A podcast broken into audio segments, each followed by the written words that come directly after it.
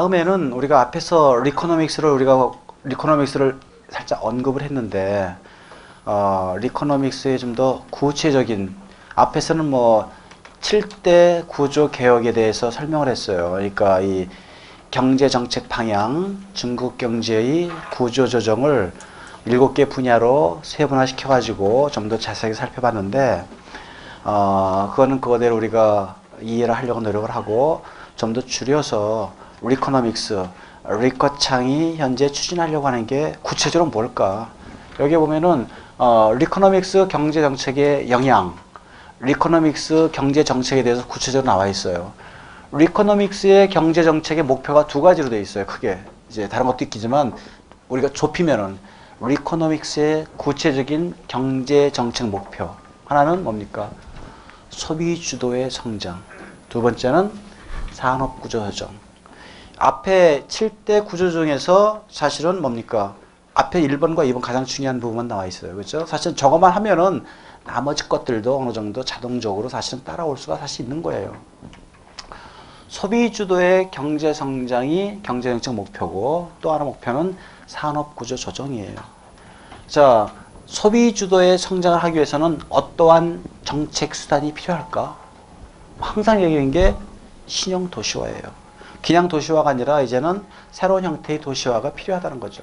새로운 형, 신형 도시화라는 경제정책 수단을 이용해서 소비 주도의 성장을 달성시키겠다는 거죠. 우리가 보통 어, 경제정책에서 경제정책의 목표가 있고 그 목표를 달성시키기 위한 여러 가지 경제정책 수단이 있죠.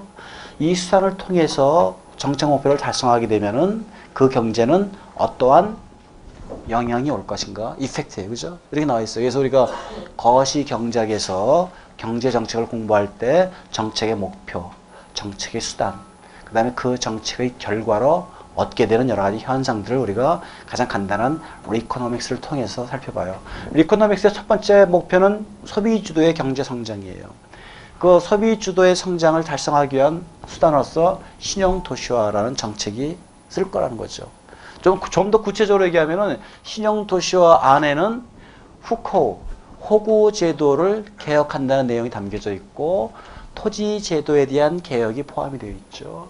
그래서 이와 같은 것을 통해서 이, 이와 같은 것을 이와 같은 것 이와 후코 제도라든가 토지 제도 개혁을 포함시키는 도시화를 통해서 소비를 촉진시키고 나아가서는 녹색 성장을 추구하겠다는 거죠. 그렇게 되면은 도시인구가 증가하죠.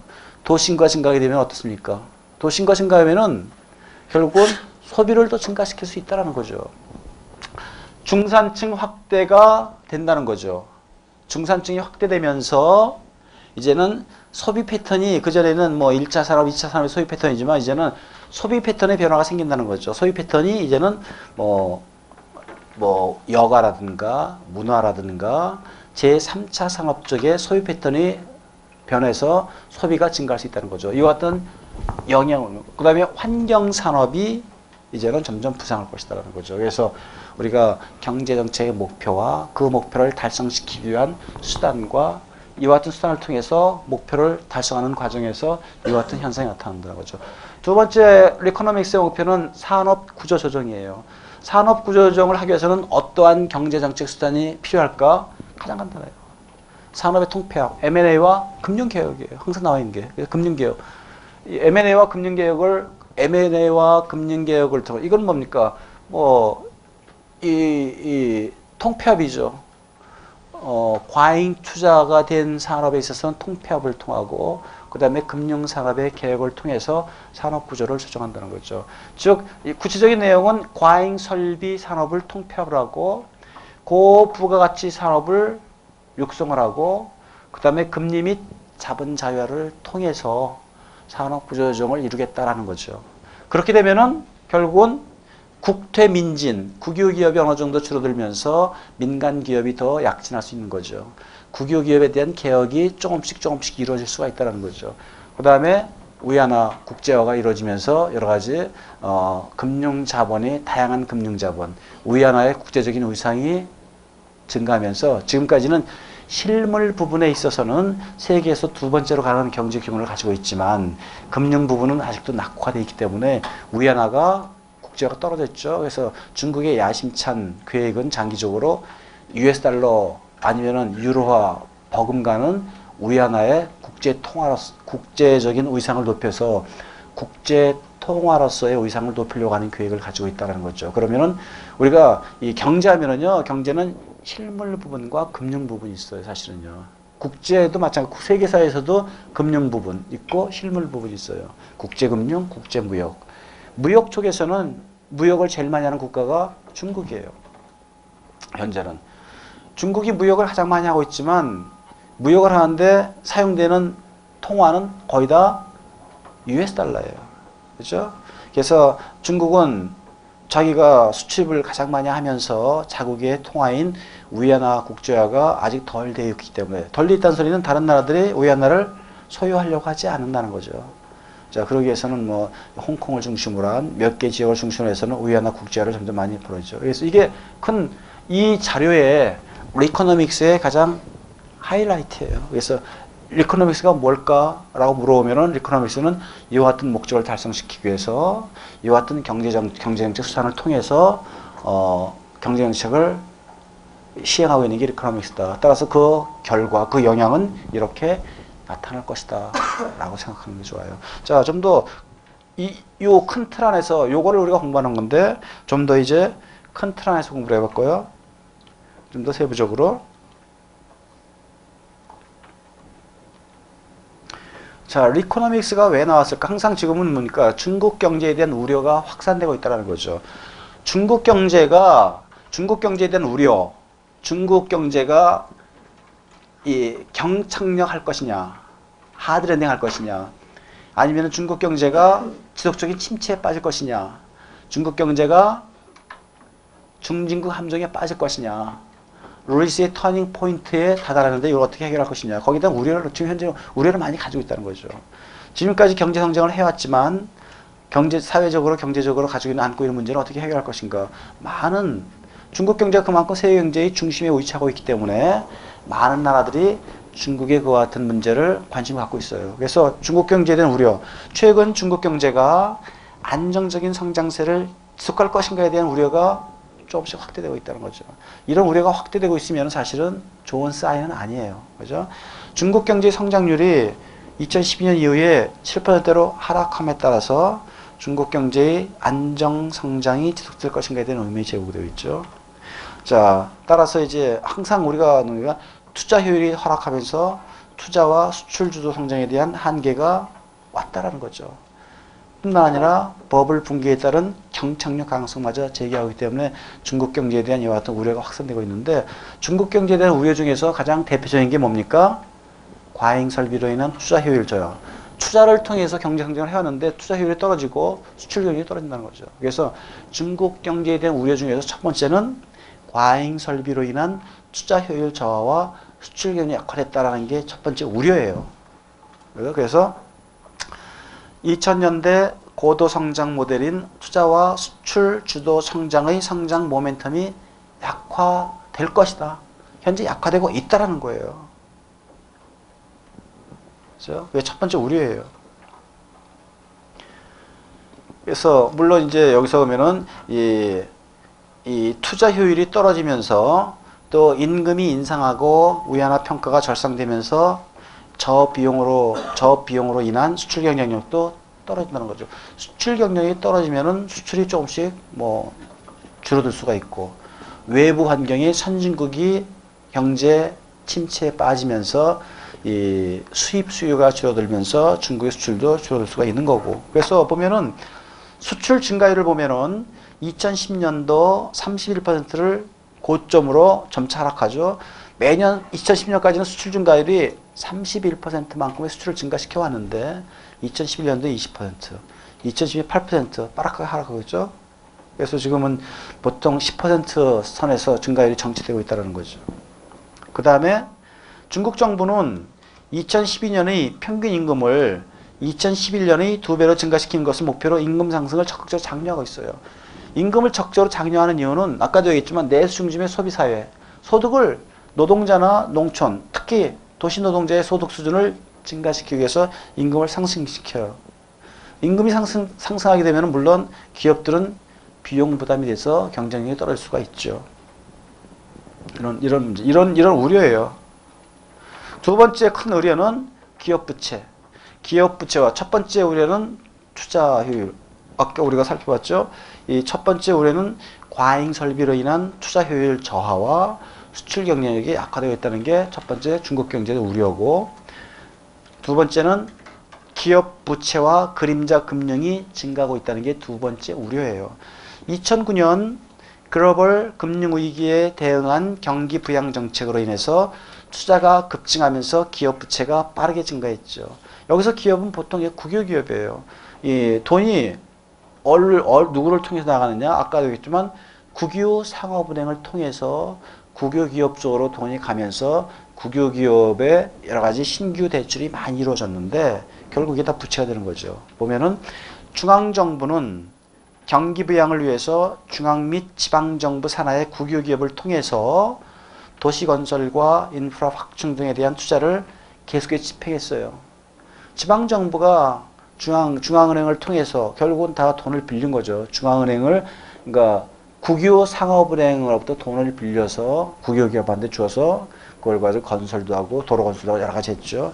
그러다, 그러다 보니까 지방 정부의 부채가 증가했다는 소리는 국유 기업의 부채도 증가하기 시작하는 거죠. 자, 그러면서 이 특히 기업 부채가 증가하는 과정에서 그림자 금융이 확산되면서 위험이 가중되고 있죠. 자, 이 특히 이제 그림자 금융은 고수익, 고수익, 고위험의 성격으로 은행 제출 혹은 회사채에 비해서 부실 발생 위험이 현저히 높죠.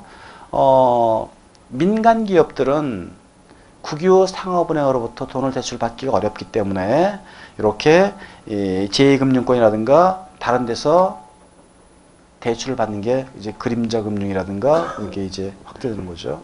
그래서 굉장히 많이 증가하게 돼 있어요.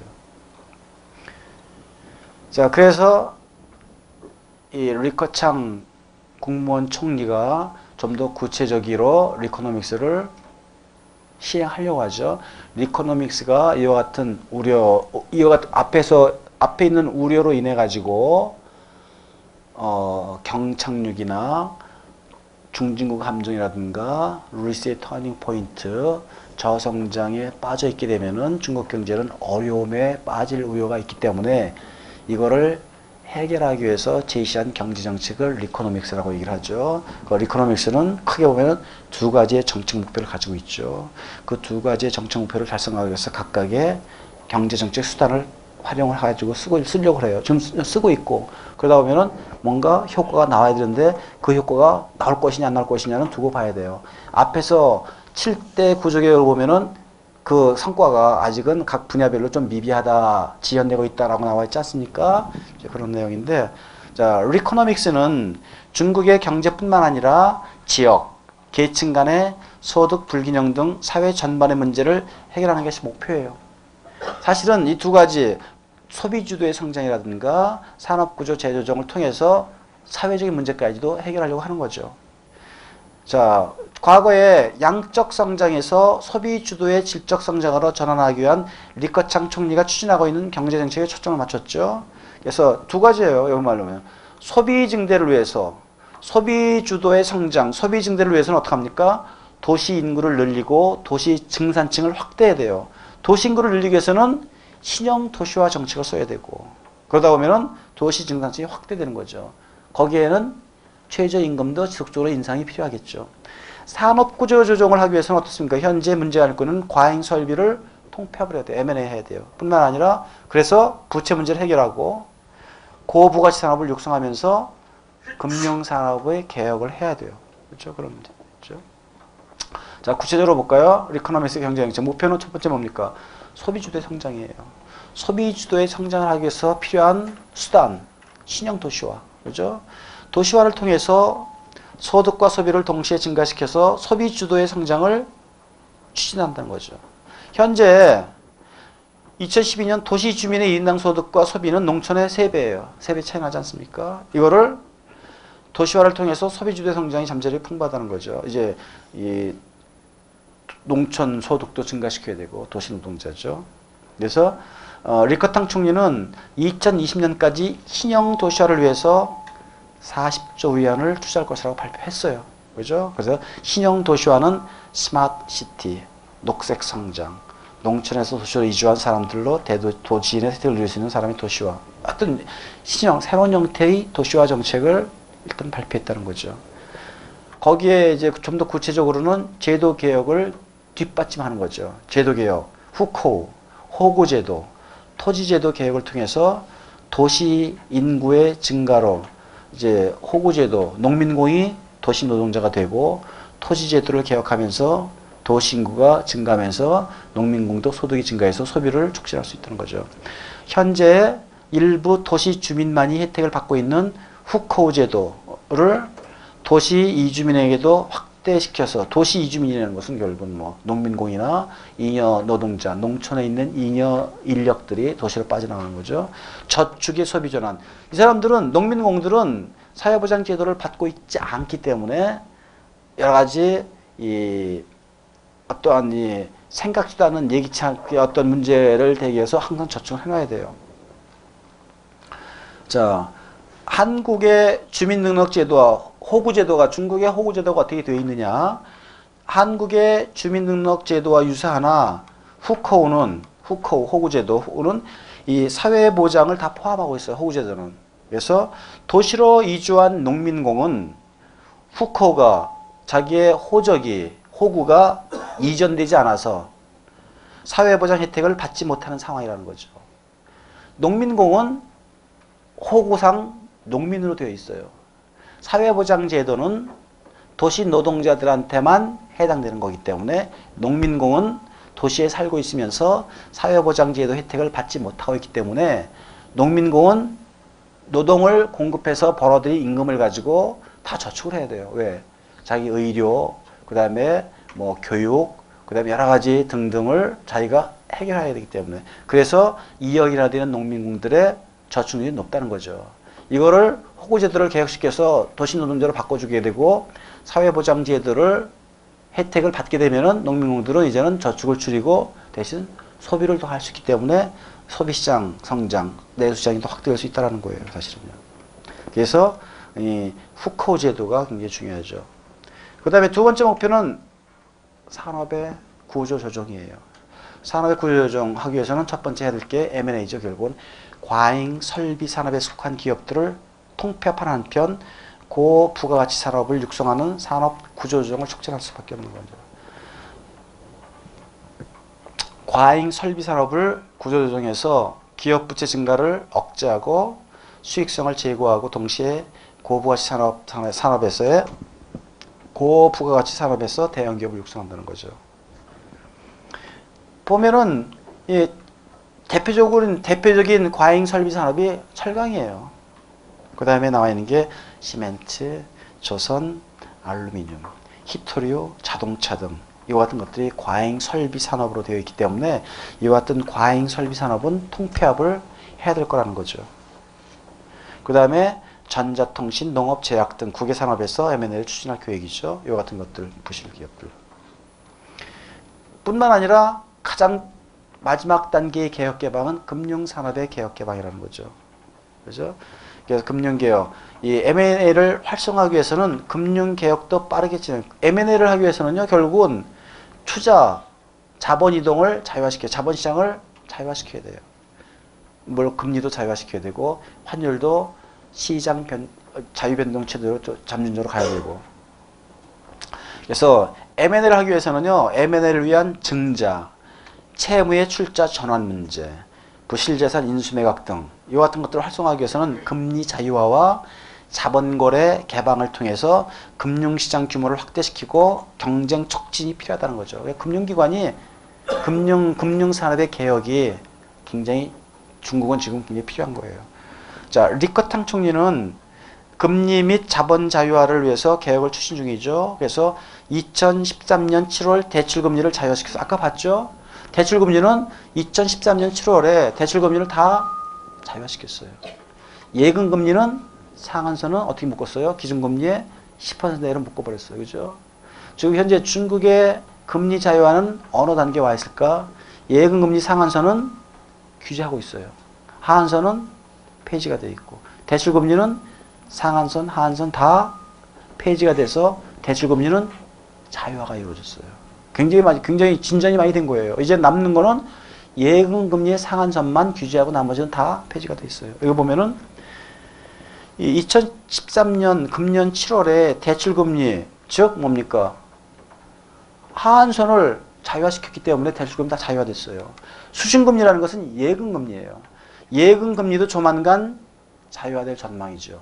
예금금리를 지금 규제하고 있는 것은 예금금리의 상한선을 규제하고 있지 않습니까? 자, 이것까지 자유화가 되면은 금리 자유화가 이루어지는 거죠.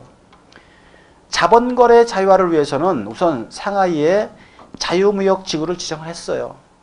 자본거래, 자본거래. 이, 이제 자본의 자유로운 이동, 자본거래 자유화가 이루어졌죠. 자, 중국이 금융개혁을 경제 전체, 전, 전체적으로 금융개혁을 실시하는 경우도 있지만 자본 거래는 지역별로 이렇게 개방을 하기 시작했어요. 금년도 10월 1일부터 상하이에 있는 몇 개 지역을 자유무역 지구로 지정을 해가지고 자유무역 지구에서는 자본 거래가 완벽하게 자유화를 하려고 지금 시도하고 있어요. 리커창의 금융개혁, 리커창의 리코노믹스 중에서 금융개혁을 시도한 첫 번째 사례가 상해의 상하이의 자유무역 지구를 시범적으로 운영한다는 거죠. 우리가 1978년 등샤오평이 실물 부분에 있어서 경제 특구를 만들어서 개혁개방 정책을 시도를 했어요. 경제 특구. 그래서 보면 심천, 주해 그쪽에 홍콩 주변에 있는 몇 개의 도시를 경제 특구로 만들어서 거기로부터 외국인 투자들을 다 끌어들였죠. 자, 금융개혁은 어디로부터 출발했느냐. 상하이의 일부 지역을 여기처럼 자유무역 지구 시범구로 지정을 하면서 여기로부터 자본 자유화를 실시하기 시작하는 이제 이렇게 특구를 지정해 가지고 이 금융 개혁을 실시하고 있어요. 그래서 자본 자유 자본 거래 자유화를 위해서 우선 이 상하이의 자유무역 지구를 지정하고 영내에서 자유로운 외화 유출 및 해외 금융기관의 진출을 허용하는 계획을 발표해서 10월 1일부터 이게 이 중국이 정말 금융개혁을 실시하는데 이렇게 자유무역구를 지정을 해가지고 이제 부분별로 실시하고 있어요. 자 이렇게 되면은 이렇게 이제 두 가지의 목표를 달성시키기 위해서 여러 가지 경제 정책 수단을 이용을 해가지고 성공하게 되면은 여러 가지 이제 이 효과가 다- 효과가 나타나기 시작하는데 어떠한 효과가 나타날까? 이제 도시화가 많이 이루어진다는 거죠. 2020년에는 인구 100만 이상의 도시 수가 250개 달하고 전 인구의 60%가 도시에 거주할 도시화가 60%까지 이루어진다는 거죠. 선진국은 도시화가 보통 80%예요. 그죠? 그래서 10분에 보면은 그죠? 도시 수는 2012년 860개에서 2010년 920개로 증가하고 이 중 인구 1000만 명 이상의 도시는 14개에서 21개로 증가할 것으로 예상되죠. 특히 시안 등 내륙 지역을 중심으로 도시화가 빠르게 진행되고 있죠. 중서부 지역의 도시화가 급격하게 예, 동부 연안 쪽은 도시화가 많이 이루어졌어요. 근데 중서부 내륙 쪽은 아직도 농촌이죠. 그래서 시안을 중심으로 한 내륙 지역 중심으로 도시화가 빠르게 진전되어 있죠. 도시가 엄청나게 됐어요. 이제 이 소비 중심의 성장이 하게 되면은 중산층이 확대되면서 소비 패턴이 변화가 올 것이다 라는 거죠. 도시의 양적 확대와 더불어 중산층이 빠르게 성장하면서 소비 패턴도 변할 것이다. 자, 중국 사람들은 그전에는 뭐, 이 소비가 이제, 이, 기본적으로 먹고 사는데, 뭐, 그런데 필수품 그런 데 있지만 지금 어떻습니까? 문화생활 하지 않습니까? 그러니까 쉽게 해서 문화생활 중에서 가장 대표적인 게 관광산업이에요. 관광산업은 서비스 산업이에요. 지난번에 10월 1일부터 중국의 국경절 기간 동안에 우리나라를 찾은 요코가 15만 명 이상이 됐다고 신문에 계속 나오지 않습니까? 그만큼 소비 패턴이 바, 소비 패턴이 바뀐다는 거죠. 그러면서 뭐 중국 중국의 일부의 이제 구매력이 있는 굉장히 소비 여력이 있는 소비층들은 이제 뭐 정말 이, 이 고가의 명품도 소비를 하기 시작했고 상당히 이제 소비 패턴이 바, 바뀌는 거죠. 인구가 또 워낙 많, 많지만 일부 소득 수준이 높은 계층들은 소비 패 그러니까 주, 중국은 소비 패턴이 굉장히 스펙트럼이 굉장히 넓어요, 사실은요. 그래서 명품으로 시작해가지고 중저가까지 소비하는 수준이 굉장히 많지 않습니까? 자, 도시의 양적 확대와 더불어서 중산층이 빠르게 성장하면서 소비 패턴도 변할 것으로 전망하고 있죠. 그래서 이 중산층 소득과 소비 증가로 인해 가지고 소비 추세가 변하죠. 가장 큰 특징은 식품 등 필수품 지출 비중이 전체의 25% 줄어들어 이제는요. 식품 등 필수품 그러면서 그다 그렇지만 이제 레저 및 문화생활 지출 비중이 12%에서 18% 상승하죠. 그다음에 의복, 건강보험, 생활용품 등 준 필수품의 비중이 소폭 가장 많이 증가하는 것은 레저, 문화생활 쪽의 지출비가 점점 커진다는 거죠. 그래서 소비 패턴이 바뀌어요. 이렇게 죠.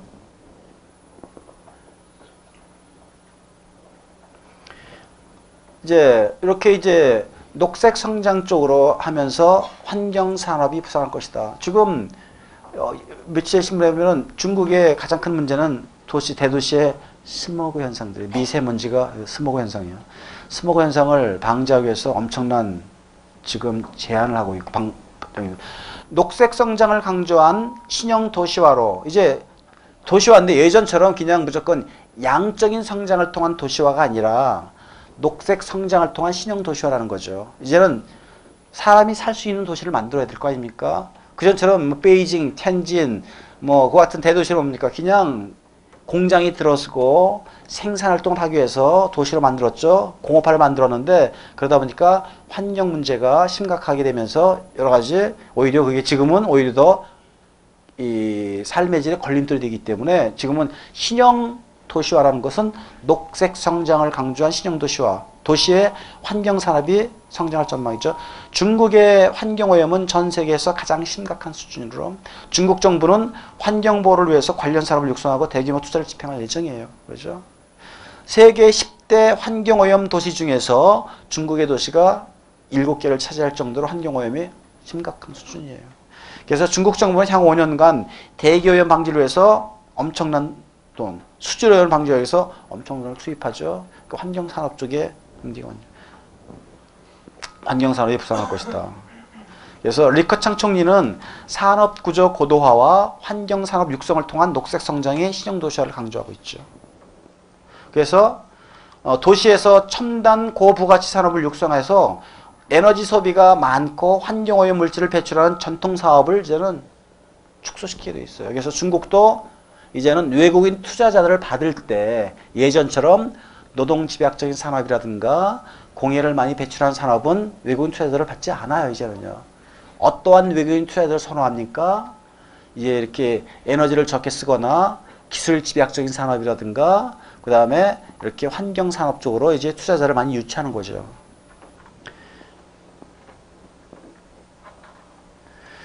네 번째고 이제 이, 이, 이와 같은 정책 목표를 달성하기 위해서 M&A라든가 금융계획을 통해서 어, 산업에 대한 구조조정을 성공하게 되면은 이렇게 이제 금융개혁으로 인해서 민영기업, 민간기업, 민영기업이 약진하죠. 국태, 민진, 그죠? 국유기업이 쇠퇴하면서 자동적으로 국유기업이 개혁이 이루어지면서 민영기업이 약진하고 있죠. 금리 자유화는 금융산업의 경- 경쟁을 촉발하고 민영기업의 성장을 유도시키죠. 아까도 얘기했지만 현재 국영기업 대출 국영 현재 국영은행 대출의 70%는 국유기업이 점유하고 있죠. 이 국영은행이 아까 5대 국유 상업은행이 은행 산업의 대부분을 차지하고 있고 5대 국유 상업은행은 국유기업 쪽으로 대출이 다 쏠려 있어요. 민간기업, 민영기업은 은행으로부터 돈을 대출받기가 어렵기 때문에 사금융에 의존하거나 그림자 금융에 의존하게 되어 있어요. 그런데 이제 금융개혁을 하게 되면은 민간기업도 금융기관으로부터 대출을 이제는 받을 수가 있기 때문에 민간기업이 점점 커질 수가 있다는 거죠. 현재 국영은행 대출의 70%를 국유기업이 점유하고 있으며 대다수의 민영기업들은 제2금융권 혹은 사금융 등의 그림자 금융을 통해서 자금을 조달하고 있는 상황이죠. 그래서 금리 자유화가 이루어지게 되면은 금융기관 간의 경쟁이 격화되면서 수신금리, 예금리가 상승하고 대출금리는 하락해서 예대 마진이 축소하면은 금융기관이 수익성이 떨어지죠. 이제 그런 문제인데 금융기관이 수익성이 떨어지게 되면은 그 금융기관은 살아남기 위해서 여러 가지 또 구조조정을 하고 금융계획을 한다는 거죠. 그러니까 금융기관들은 수익성 하락을 대응해서 국유기업, 국영기업들한테는 대출이자가 낮게 가지만 살아남기 위해서 어떻습니까? 이제 민간기업한테 대출을 증가시킬 수 있는 거죠. 자본 자유화로 금융개혁을 하게 되면 금융개혁은 기본적으로 금리 자유화하고 자본 시장을 자유화시키죠. 자본 자유화로 외자가 금융시장으로 유입되면은 정부의 정책금융을 통한 산업정책 추진이 어려워지고 국유기업 영향이 저하돼서 국유기업에 대한 이 혁신이 어느 정도 성공할 수 있죠. 현재 중국은 상하이 이외에 텐진, 광저우, 충친 등에서도 자유무역지구 설립을 통한 자본 자유화 계획 중이죠. 현재는 상하이를 자유무역 시범구로 지정을 해서 10월 1일부터 시행을 했어요. 지정됐죠. 그건 뭡니까? 키포인트는 자본시장 자유화가 키포인트죠. 자본 자유화가 시행되면 금융산업에서 정부의 영향력이 감소하면서 어, 정책금융 제공이 어려져서 국유기업 수익성이 떨어져서 국유기업이 자동적으로 개혁이 이루어지면서 여러 가지 있어요. 어, 자, 뭐 그런 식으로 이제 이, 이, 이 산업 구조 조정을 위한 목표를 통해서 뭐 금융기를 하게 되면은 위안화의 국제화가 적절히 가고 있죠. 자본 자유화로 위안화의 국제화가 빠르게 진행된 전망이죠.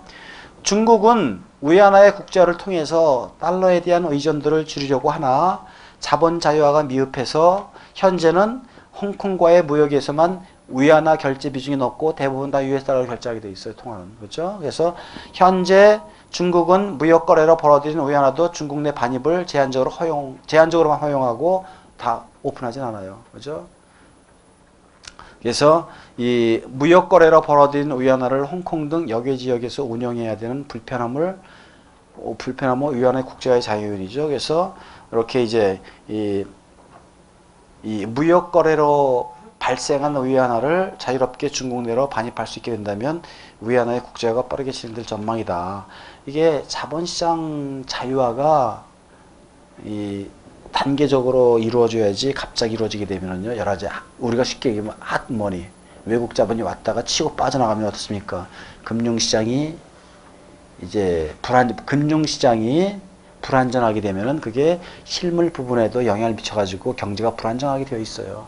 그래서 자본 자유화, 금융 개혁이 성공하려면은 준비를 서서 해놓고 인프라를 제대로 잘 만들어 놔야 돼요. 그래서 이 실물 부분보다 금융 부분의 개혁이 사실은 더 어렵고 신중해야 된다는 거죠. 자, 이런 이런 내용들이에요. 그래서 리코노믹스는 이렇게 이제 우리가 이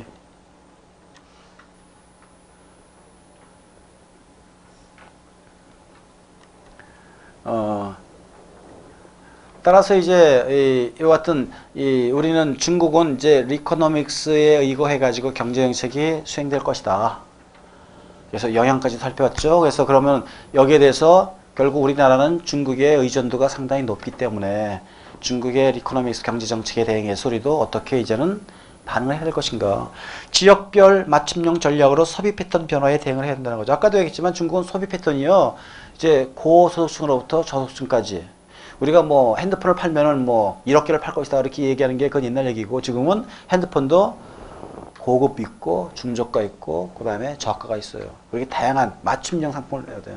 애플이 지금까지 계속 고가 품 고가만 생산했지만 지난달에 출시된 것은 5S, 5C 저가도 만, 나왔어요.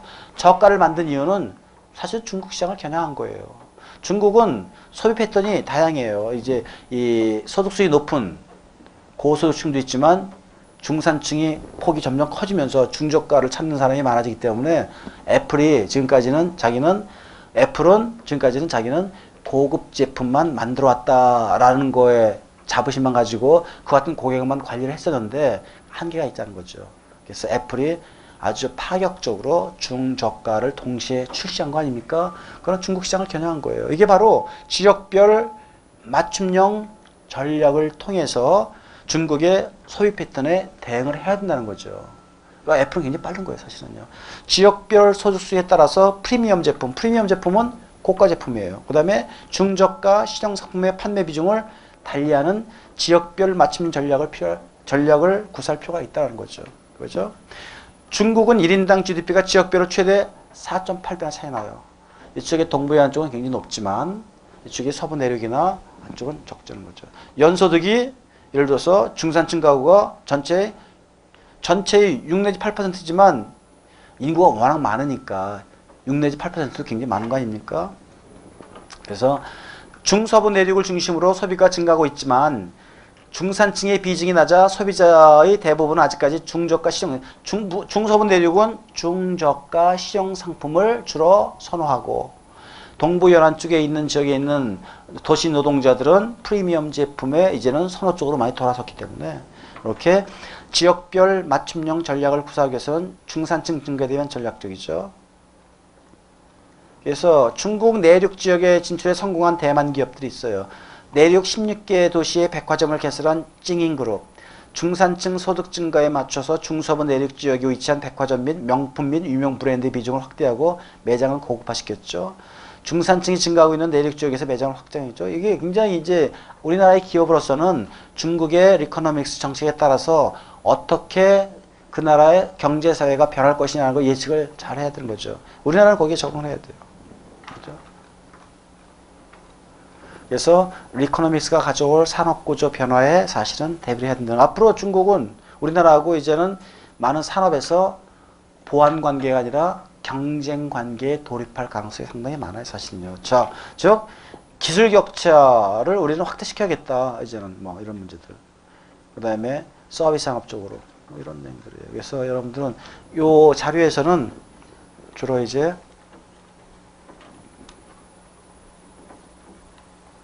자, 여기 이제 여기 박스에 어, 리코노믹스의 경쟁 방향이 이렇게 나와 있기 때문에 구체적으로 리코노믹스는 뭘까? 여기에 다 잡혀 있어요. 리코노믹스의 경쟁적 목표가 나와 있고 저 정책 목표를 달성시키기 위한 큰 수단이 나와 있고 세부적인 수단도 나와 있고 요게 리코노믹스의 경제 정책이 제대로 잘 시행되게 되면은 중국 경제는 이런 식의 변화가 올 것이다 라는 게 굉장히 중요한 내용이죠.